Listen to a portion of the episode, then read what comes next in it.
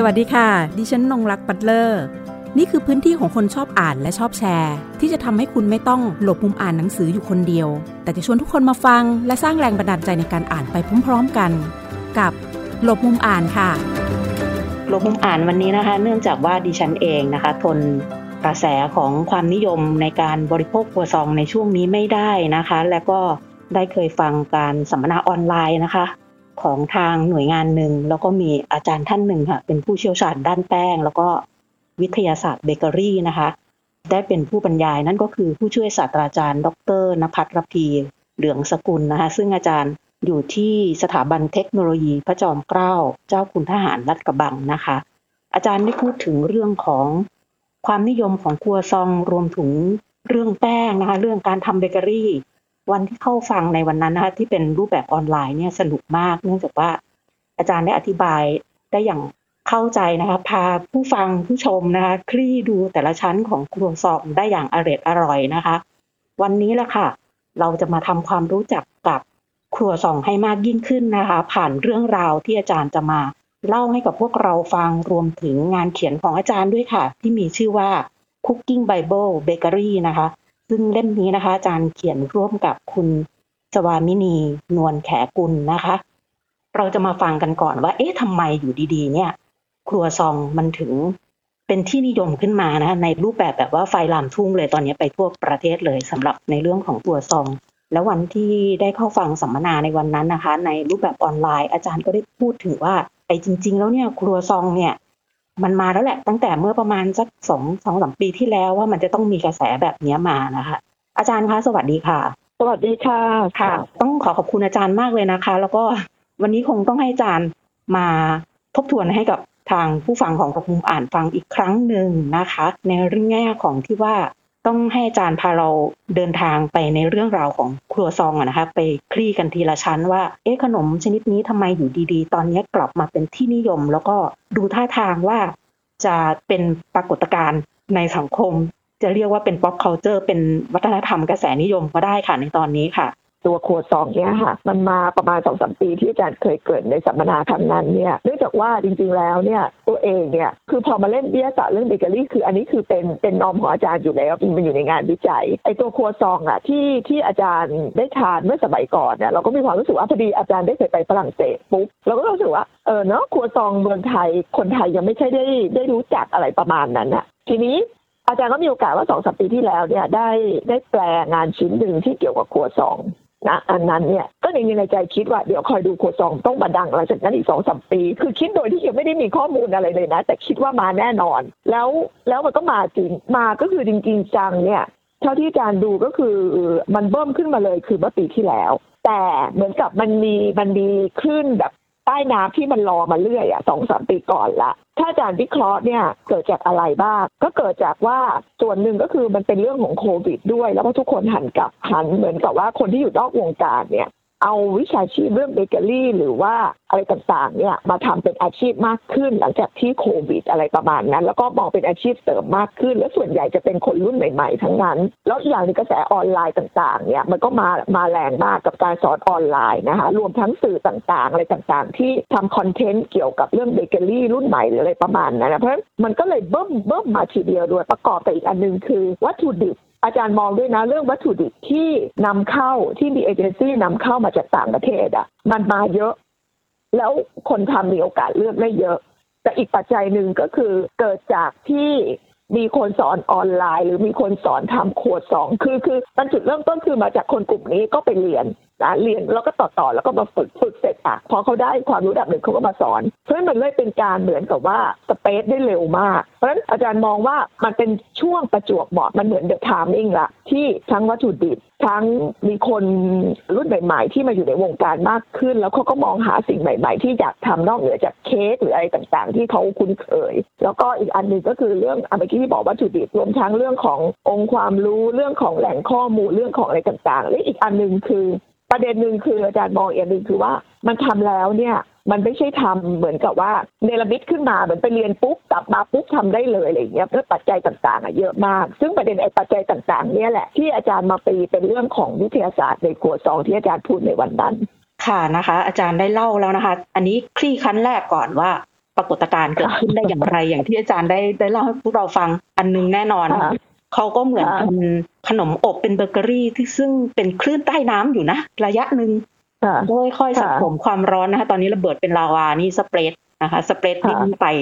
ทั่วประเทศเลยก็ว่าได้กระแสของครัวซองต์นะคะครัวซองต์ตรงนี้ค่ะมันมีมันมีความแตกต่างจากขนมอบประเภทอื่นๆอย่างไรบ้าง โดยเฉพาะขนมเบเกอรี่ของทางของทางตะวันตกอย่างเงี้ยค่ะ คือตัวครัวซองต์เนี่ย ถ้าในสายของเบเกอรี่เนี่ย มันจะเป็นเบเกอรี่อีกประเภทหนึ่ง จริงๆ มันเป็นหนึ่งในประเภทที่ขึ้นฟูด้วยยีสต์ ก็คืออยู่กลุ่มเดียวกับขนมปัง แต่มันก็เป็นขนมอีกประเภทหนึ่งที่เข้ามา เข้าเอาตรงนั้นเข้ามาด้วยก็คือเป็นกลุ่มของพายชั้น ที่มันมีการ layer ตัวไขมัน เพราะฉะนั้นมันก็เหมือนกับเป็น two in one ค่ะ เป็นกลุ่มของ pastry เป็นกลุ่มของพายบวกเป็นกลุ่มที่การขึ้นฟูด้วยยีสต์คล้ายขนมปัง เพราะฉะนั้น เวลามาประกอบร่างกันสองตัวนี้ขึ้นมาเนี่ย มันเลยต้องดูปัจจัยทั้งเรื่องของการขึ้นฟูกับยีสต์ปัจจัยเรื่องแป้งปัจจัยเรื่องเนยอะไรต่างๆ เนี่ย มันเลยเป็นที่มาที่ว่าคนเนี่ยคนทำเนี่ย เวลาไปเรียนมาหรือไปรู้มาเนี่ย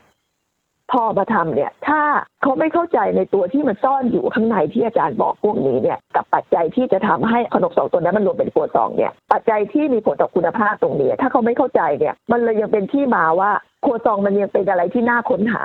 เพราะบางครั้งเนี่ยแต่ละร้านออกมาเนี่ยมันก็ไม่เหมือนกัน หรือร้านเดียวกันทำออกมาเนี่ย ในแต่ละครั้งมันก็ไม่เหมือนกันอีกที่บอกว่าเราจะตีค่าว่าเป็นคราฟเป็นคราฟแมนชิพอะไรประมาณอย่างนั้นนะคะแต่จริงๆแล้วอาจารย์ก็จะมองว่า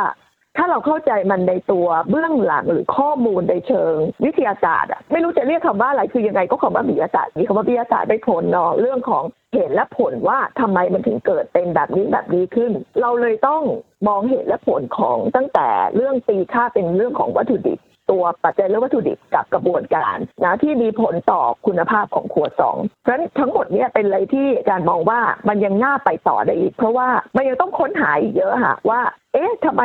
ครัวซองเจ้านี้เป็นอย่างนี้ทำไมครัวซองเจ้านี้เป็นอย่างนี้ทำไมฉันทำออกมาแล้วเป็นอย่างนี้ทำไมคนนี้ทำออกมาแล้วเป็นอย่างนี้ มันเป็นอะไรที่ปัจจัยมัน variable มากประมาณนั้นค่ะอาจารย์พออาจารย์พูดถึงว่ามันน่าไปต่อแล้วก็น่าค้นหานี่สงสัยจะการกิน ครัวซองของชาวไทยเราในช่วงนี้นี่จะยังยุติไม่ได้นะคะ เนื่องจากว่าแต่ละเจ้าอย่างที่อาจารย์บอก อย่างอาจารย์เอง อันนี้ขอขอทราบนิดนึงว่าอย่างอาจารย์เองต้องไปตระเวนทานไหมคะในแต่ละเจ้าที่เขาบอกว่าดังอย่างนั้นดังอย่างนี้หรือเออมีความเฉพาะตัวมี identity ของครัวซองอย่างนั้นอย่างนี้ค่ะ คือถ้าถามว่าต้องถึงขนาดไปตะเวนคงทุกวันนี้คือไม่มีเวลาไปจะถามว่าพอได้ทานไหมมีบางทีลูกศิษย์ลูกหาอย่างเงี้ยแล้วเดี๋ยวนี้ไอ้ไลน์แมนหรืออะไรต่างๆ มันก็สั่งได้ไงบางทีปุ๊บเราก็บอกว่าอ่างั้นก็ลูกศิษย์ก็ช่วยสั่งมาหรืออะไรต่างๆ บางคนก็นำมาฝากอะไรแบบเนี้ยแล้วตัวอาจารย์เองอย่างที่บอกก็คือว่าบางคนบอกอุ้ยอาจารย์อยู่เบเกอรี่เนี่ยอาจารย์ต้องชิมตลอดเหรอบอกตรงๆว่าชิมค่ะ แต่การชิมของอาจารย์เนี่ย บางที คือด้วยความที่เราเราอยู่ในวงการนี้ แล้วเราเป็นนักฟู้ดเทคโนโลยีด้วย มันเหมือนกับเราโดนฝึกฝึกมาว่าเวลาเราชิมเนี่ย เราชิมไม่เยอะหรอก แต่เราเรารู้ละ เรามี sensory ในการมองมี sensory ในการ taste ว่า เออมันมันจะต้องดูปุ๊บเราพอจะเดาออกว่า เออ ตัวนี้มันน่าจะเกิดจากแบบนี้แบบนี้แบบนี้ค่ะ ประมาณนั้นเพราะฉะนั้น ก็เลยเป็นอะไรที่ถามว่าต้องตระเวนชิมไหมบางทีอยู่เฉยๆเนี่ยมีคนมาให้เองก็มีนะก็ต้องได้รับแบบใส่พานมาด้วยนะคะอาจารย์ค่ะ ก็ใช่ว่านี่บางทีวันนี้นี่เดี๋ยวคนฟังต้องมีครัวซองทานไปด้วยนะคะ ระหว่างที่ฟังอาจารย์เพราะเดี๋ยวเราจะเริ่มคลี่กันไปเรื่อยๆนะคะ ในส่วนของการที่มันจะมีคำศัพท์นะคะ เป็นก็ไม่ถึงกับคำศัพท์นะคะ มันก็คือเป็นเป็นหลักของเขานั่นที่บอกว่าวิทยาศาสตร์เบเกอรี่ อย่างเงี้ยค่ะอาจารย์ตัวพอเราพูดวิทยาศาสตร์เบเกอรี่เนี่ยถ้าพูดถึงคำวิทยาศาสตร์เราขึ้นต้นคำว่าวิทยาศาสตร์เนี่ยเด็กไทยที่หนีวิทย์มาตั้งแต่มัธยมมัธยมม .4 อะไรประมาณนั้นคงแบบหนีแล้วหนีอีกอะไรประมาณนั้นแต่จริง ๆ แล้วเนี่ยอาจารย์ถึงบอกว่าไม่รู้จะใช้คำว่าอะไรมันคือความเป็นจริงและธรรมชาติ หรือหลักการและเหตุผลในการอธิบายว่าตัวเบเกอรี่ตัวนั้นเนี่ยที่ประกอบร่างขึ้นมาแล้วเป็น final product อะทำไมมันถึงเป็นแบบนี้ คืออาจารย์ไม่ได้มองแค่ครัวซอง ไม่ได้มองแค่เค้กคือมามองทุกอย่างที่เป็นเบเกอรี่ทุกอย่างทั้งคุกกี้ทั้งเค้กทั้งอะไรต่างๆ ทั้งขนมปังหรืออะไรอย่างเงี้ยค่ะ มันคืออะไร มันคือเหมือนกับว่าความรู้ที่อยู่ในสายของอาหารเนี่ยค่ะ ทั้งในเรื่องของเคมีอาหาร ทั้งในเรื่องของ processing ของอาหาร หรือแม้กระทั่ง ในเรื่องของจุลินทรีย์ในอาหาร เอามาประกอบร่างกันในการอธิบายว่าส่วนผสมนะคะ ตัวขนมเนี่ย ขนมที่ที่เป็นเบเกอรี่เนี่ยนะมันมีคุณภาพเป็นยังไง อาจารย์จะจำแนกออกเป็นสองอย่างในเรื่องวิทยาศาสตร์ที่อธิบาย ทุกครั้งเลยไม่ว่าเบเกอรี่ตัวไหน อาจารย์จะมองว่าหนึ่งอาจารย์จะพูดคำว่าปัจจัยเยอะมาก ปัจจัยที่มีผลต่อขนม ตัวนี้เป็นอย่างนี้เกิดจากหนึ่งคือส่วนผสม วิทยาศาสตร์ส่วนผสม ก็คือตัวเบเกอรี่เนี่ย มันไม่ได้เกิดมาจากสิ่งเดียว มันไม่เหมือนกับขนมไทย ขนมไทยเนี่ย สมมติว่าเวลาเราจะ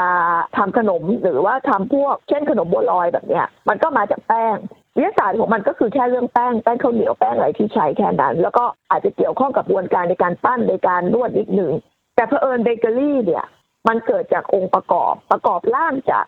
ตัวส่วนผสมหลายตัวมาก ทั้งแป้ง แล้วส่วนใหญ่จะเป็นแป้งสาลีด้วยซ้ำนะคะ ก็เป็นแป้งสาลีเป็นหลักเลย ซึ่งมันเป็นพืชพันธุ์ธรรมชาติของทางทางซีกโลกตะวันตก ซึ่งบ้านเราเนี่ยทางอยู่ในเอเชียเนี่ยมันไม่มีนะคะ มันมีแป้งเป็นหลัก มันมีน้ำตาล มันมีไขมัน ไขมันก็เป็นเหมือนกับโอ้โหเรื่องราวใหญ่มาก เพราะมันไม่ใช่ไขมันที่ใช้แต่น้ำมันเนี่ยค่ะเหมือนเราทอทำกับข้าว มันเป็นไขมันเช่น กลุ่มเนย กลุ่มมาการีน กลุ่มเนยขาว แล้วมันก็มีเนยหลายตัวเยอะมากเนยขาวเยอะมากอะไรอย่างเงี้ยค่ะนะคะ แล้วนอกจากนี้ก็ยังมีเรื่องไข่เรื่องนมนะคะ แล้วก็ยังมีแล้วแต่บางชนิดอีกอย่างเงี้ยเรื่องเรื่องถ้าลึกลงไปก็จะมีมากกว่านี้เช่นเรื่องสีสังเคราะห์เรื่องนู่นเรื่องนี้เรื่องเกี่ยวกับพวกสารเสริม ซึ่งประกอบร่างจากวัตถุดิบเยอะมาก ถ้าเราทำเบเกอรี่เราไม่เข้าใจตัววัตถุดิบที่มาจากประกอบร่างให้เป็นตัวขนมแต่ละชนิดเนี่ย ในความรู้พื้นฐาน เหมือนเรากำลังสร้างอะไรบางอย่างในความรู้พื้นฐานที่เราต้องมีอยู่ในในเข้าใจในส่วนผสมก่อนปุ๊บถ้าเราไม่มีตรงเนี้ย เราจะไปต่อยากเลย อย่างเช่นแป้งสาลีที่ใช้เนี่ย มันมีหลายไทป์มากหลายประเภทมาก ตั้งแต่แป้งที่โปรตีนสูง แป้งโปรตีนปานกลางแป้งโปรตีนต่ำแล้วมันมีลึกไปกว่านั้นอีกว่าแป้งแต่ละชนิดเนี่ยมันก็มีคุณภาพในสมมติโปรตีนเท่ากัน คุณภาพของโปรตีนก็ไม่เหมือนกันอีก หรือแม้กระทั่ง แป้งกลุ่มโปรตีนเท่ากัน แต่คนละยี่ห้อทำขนมออกมาก็ไม่เหมือนกันอีก ซึ่งตรงเนี้ยเฉพาะแป้งอย่างเดียวเรียนกันเป็นวันเลยนะที่อาจารย์มาทำคลาสอะไรต่างๆนั้นตัวเนี้ยจุดเริ่มต้นก็คือ คนทำเบเกอรี่ต้องเข้าใจวิทยาศาสตร์ หรือเบื้องลึกเบื้องหลังของส่วนผสมที่มาประกอบร่างเป็นเบเกอรี่ตัวนั้นๆ อันนี้คืออันดับหนึ่งนะที่อาจารย์เรียกว่าวิทยาศาสตร์ส่วนผสม อันดับที่สองก็คือต้องเข้าใจกระบวนการ นะหรือธรรมชาติกระบวนการในการทำให้เกิดเบเกอรี่นะที่เป็นตัวนั้นๆขึ้น อย่างเช่น ขนมปังอย่างเงี้ย ขนมปังวิธีการทำเนี่ย มันก็มีหลายประเภทนะตั้งแต่การหมักการพัก มีการพักครั้งหนึ่งการพักสองครั้ง แม้กระทั่งตั้งแต่การนวด การนวดจะต้องนวดดูแล้วเนี่ย ตัวโดออกมาเนี่ย มีคุณภาพประมาณไหน หรือที่ครัวซองเนี่ยครัวซองก็ต้องมีการส่วนผสมหรือการนวดเนี่ย การนวดคุณภาพหลังจากนวดเนี่ยควรจะมีคุณภาพประมาณไหนหรือลักษณะโด ควรจะเหมือนขนมปังไหมทั้งที่มันเป็นยีสต์ใส่ยีสต์เหมือนกันอะไรแบบเนี้ยหรือตอนทำครัวซองนะ มีการรีดพับชั้นกี่ชั้นนะรีดยังไง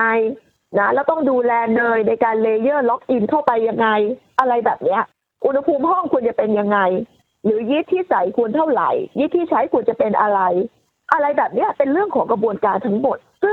กระบวนการพอพูดถึงกระบวนการปุ๊บเราต้องจำแนกกระบวนการในแต่ละชนิดที่เราทำเลย เช่น เค้กเราก็ต้องเข้าใจกระบวนการทำเค้กขนมปังเราต้องเข้าใจกระบวนการทำขนมปังครัวซองต้องเข้าใจกระบวนการทำครัวซองอะไรประมาณนี้เพราะฉะนั้นสิ่งที่อาจารย์พูดถึงวิทยาศาสตร์เบเกอรี่โดยรวมเนี่ยมันเลยจำแนกออกมาว่าหนึ่งคุณต้องรู้วิทยาศาสตร์ในส่วนผสมที่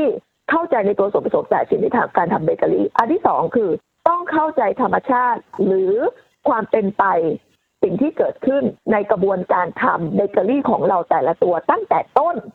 ตั้งแต่ต้นความหมายคือตั้งแต่ต้นก็คือตั้งแต่ตอนที่เราผสมไปจนถึงกระบวนการอบสุดท้าย หรือการรอทำให้เย็นก่อนบรรจุถุงอะไรแบบนี้ค่ะเพราะฉะนั้นเป็นอะไรที่เราเรียกคำเป็นรวมๆว่าวิทยาศาสตร์เบเกอรี่ แต่พอจำแนกออกมาเนี่ยมันจะต้องเรียนรู้และจะต้องมีมีรายละเอียดของมันพอสมควรในแต่ละตัว โอ้โห ตอนนี้อาจจะมีคนลุกขึ้นมานะคะ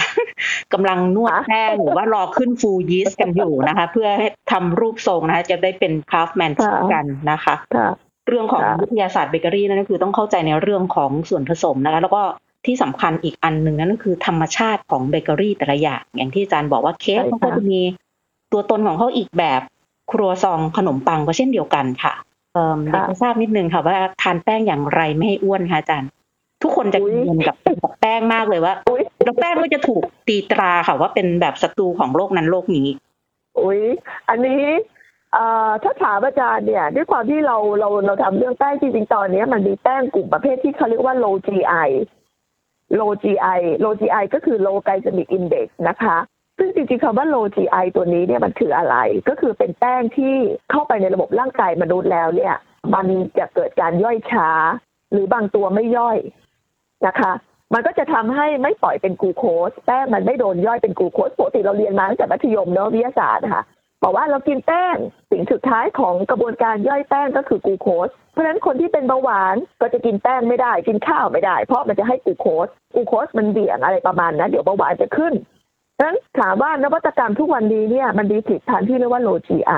นะโลจีไอก็คือเราต้องทำการเลือกแป้งหรือว่าเลือกวัตถุดิบหาที่มันมีแป้งแต่แป้งตัวนั้นเนี่ย พอเข้าสู่ระบบร่างกายมนุษย์แล้วเนี่ย มันจะไม่โดนย่อยเป็นกลูโคสอย่างรวดเร็ว หรือบางตัวไม่ย่อยเลย พอไม่ย่อยปุ๊บมันกินไปปั๊บมันก็เหมือนกับว่ามันขับออกมาอะไรประมาณนั้นนะคะเพราะฉะนั้นถามว่าผลิตภัณฑ์ตัวนี้อาจารย์อยู่ในวงการเนี่ย คนรุ่นใหม่เขาเริ่มมีกระแสตัวนี้แล้วอย่างบางคนเนี่ย สอนทำเบเกอรี่โลจีไอแต่อาจารย์ขอบอกไว้เลยนะว่า สิ่งที่ จะพูดโลจีไอได้เนี่ยต้องวิเคราะห์ค่ะ มันจะมีค่าการวิเคราะห์เป็นสองแบบ ก็คือวิเคราะห์ในห้องแลบกับวิเคราะห์ในมนุษย์ ก็คือให้คนกินแป้งตัวนั้นแล้ววิเคราะห์เหมือนกับอะไรเจาะเลือดเอากูโคสมาตรวจนะคะในเลือดอะไรประมาณนั้นเพราะฉะนั้นมันจะมีการวิเคราะห์ในห้องแลบกับวิเคราะห์ในในมนุษย์นะคะเพราะฉะนั้นอยู่ดีๆ เราจะมาแปลงสูตรเบเกอรี่แล้วมาบอกว่าตัวนี้คือโลจีไอแค่เปลี่ยนน้ำตาลจากน้ำตาลเหมือนกับเขาเรียกว่าน้ำตาลน้ำตาลปกติเป็นน้ำตาลเทียมแล้วมาบอกโลจีไออาจารย์ขอบอกไว้ก่อนเลยนะ อันเนี้ย ตอนนี้คนทำเบเกอรี่กระแสมันมาเยอะมากเกี่ยวกับโลจีไอมันเยอะขึ้นเรื่อย ๆ แต่ว่าเขายังอ่านมีความรู้ความเข้าใจที่ไม่ถูกต้อง เพราะว่าอาจารย์มองว่า ถ้าคนที่ไม่รู้แล้วไปซื้อของเขาหรือว่าไปตามหรือว่าไปเรียนหรืออะไรอย่างเงี้ย แล้วปรากฏมาให้คนเป็นเบาหวานกินปัญหาก็คือว่ามันไม่ใช่โลจีไอปุ๊บเนี่ย คนเป็นเบาหวานมันจะมีผลต่อร่างกายค่ะ อันนั้นจะจะน่ากลัว ฉะนั้นอันนี้อันนี้ก็เลยขออนุญาตใช้เวทีนี้บอกไว้ก่อนนะพอดีได้คำถามนี้ขึ้นมาก็เลยบอกว่าโลจีไออะมันมีนะ ทุกวันนี้เนี่ย ต่างประเทศก็มีขายผลิตภัณฑ์แล้ว แต่คนรุ่นใหม่ต้องหาความรู้มากกว่านี้นะคะ แล้วการที่จะบอกโลจีไอได้เนี่ยต้องผ่านห้องแลบต้องผ่านการวิเคราะห์จากมนุษย์ค่ะ ถึงจะบอกว่าตัวนั้นโลจีไอจริงนะคะโอ้ขอบคุณอาจารย์มากเลยค่ะสำหรับข้อคิดนะคะ อันนี้เป็นข้อห่วงกังวล นะคะ ที่อาจารย์ฝากในเรื่องของแป้งโรจีไอนะคะ ทีนี้เราจะกลับมาที่หนังสือของอาจารย์ซึ่งมีการพิมพ์ซ้ำหลายรอบทีเดียวนั่นก็คือ หนังสือที่ชื่อว่า Cooking Bible Bakery นะคะ งานเขียนเล่มนี้ค่ะ ได้รับการพูดถึงว่าอ่านเข้าใจง่ายนะคะ แล้วก็เขียนโดยคนไทยด้วยนะคะเพราะส่วนใหญ่เนี่ยหนังสือเกี่ยวกับการทำขนมอะไรต่างๆ เราจะได้อ่านที่เป็นของทางตะวันตกรวมถึงมีการแปลมาเป็นภาษาไทย อาจารย์ช่วยเล่าถึงที่มาของงานเขียนเล่มนี้ แล้วก็ความสำคัญของมันในในเรื่องว่าอาจารย์ถอดบทเรียนอย่างไร เพื่อให้คนอ่านเข้าถึงได้ง่าย โดยเฉพาะคนที่อาจจะไม่ได้สนใจว่าอยากจะต้องทำเบเกอรี่อะแต่เขาอ่านแล้วเขารู้สึกสนุกกับมัน แล้วก็ทำให้เข้าใจ แล้วก็สามารถที่จะเป็นผู้บริโภคที่สามารถเลือกเบเกอรี่ หรือการทานขนมกินขนมอะนะคะ ให้ให้เข้ากับตัวเองอะค่ะ ก็ถ้าย้อน ความอันนี้เล่มนี้ก็ตั้งแต่แล้วแต่ปีห้าแปดห้าเก้าประมาณนั้น คือเกิดจากที่จริงๆแล้วเนี่ยถามว่าองค์ความรู้กับแนวการเขียนมาจากไหน อาจารย์เป็นหนึ่งในผู้เขียนเนาะมีมีอาจารย์อีกท่านหนึ่งที่เขาช่วยเขียน แต่ว่าในตัว concept idea เนี่ยมันเกิดมาจากตรงที่ว่าสิ่งที่อาจารย์คิดก็คือ ตอนเริ่มต้นทำเนี่ยเหมือนกับอมรินทร์เขาก็อยากทำหนังสือแบบเหมือนกับว่าเป็นเล่มแม่สุดของตัวเบเกอรี่ แต่เขาก็ไม่รู้จะทำอะไรยังไงเหมือนกัน อันหนึ่งคืออาจารย์ก็นำเสนอตรงนี้ว่า ถ้าให้อาจารย์เขียนเนี่ย สิ่งที่อาจารย์อยากทำก็คือมันเหมือนเป็น pain point ของเราที่ว่าตั้งแต่ที่เราสนใจเรื่องเบเกอรี่เนี่ยในแง่ food science เนี่ย ส่วนใหญ่แล้วเนี่ย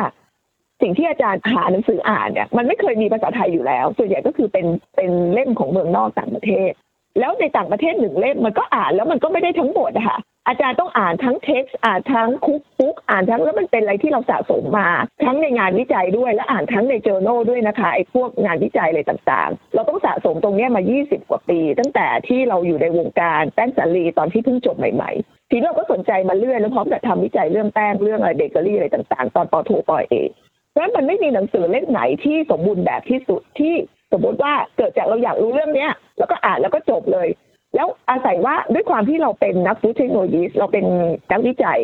เรามีโอกาสที่จะอ่านเปเปอร์ภาษาอังกฤษทั้งเรื่องภาษาด้วยนะ ทั้งในเรื่องของภาษาทางด้านเทคนิคทางด้านวิทยาศาสตร์การอาหารดิทีนี้ประเด็นคือถ้าเราจะเขียนหนังสือเล่มหนึ่งที่ให้คนทั่วไปอ่านเข้าใจอะ แน่นอนว่าอาจารย์คงไม่ทำหนังสือว่าให้สูตร แล้วก็บอกต้องทำแบบนี้แบบนี้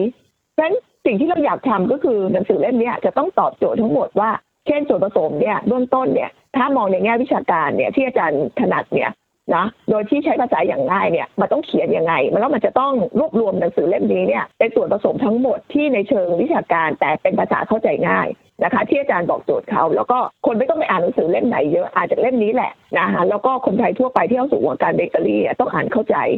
พร้อมกับ คนที่เป็นบรรณาธิการของอมรินตอนนั้นเนี่ยค่ะเขาก็บอกว่าอาจารย์หนูก็มีคำถามจากเวลาเขาอยู่ในวงการของหนังสือบอกกอของอมรินบอกว่าเนี่ยคนมาถามเยอะเกี่ยวกับคำถามนี้นี้นี้นี้นะคะหนูขอเป็นเหมือนกับเป็นคลิปอะแล้วก็ให้อาจารย์ช่วยตอบเพราะหนูก็ตอบไม่ได้บางคำถาม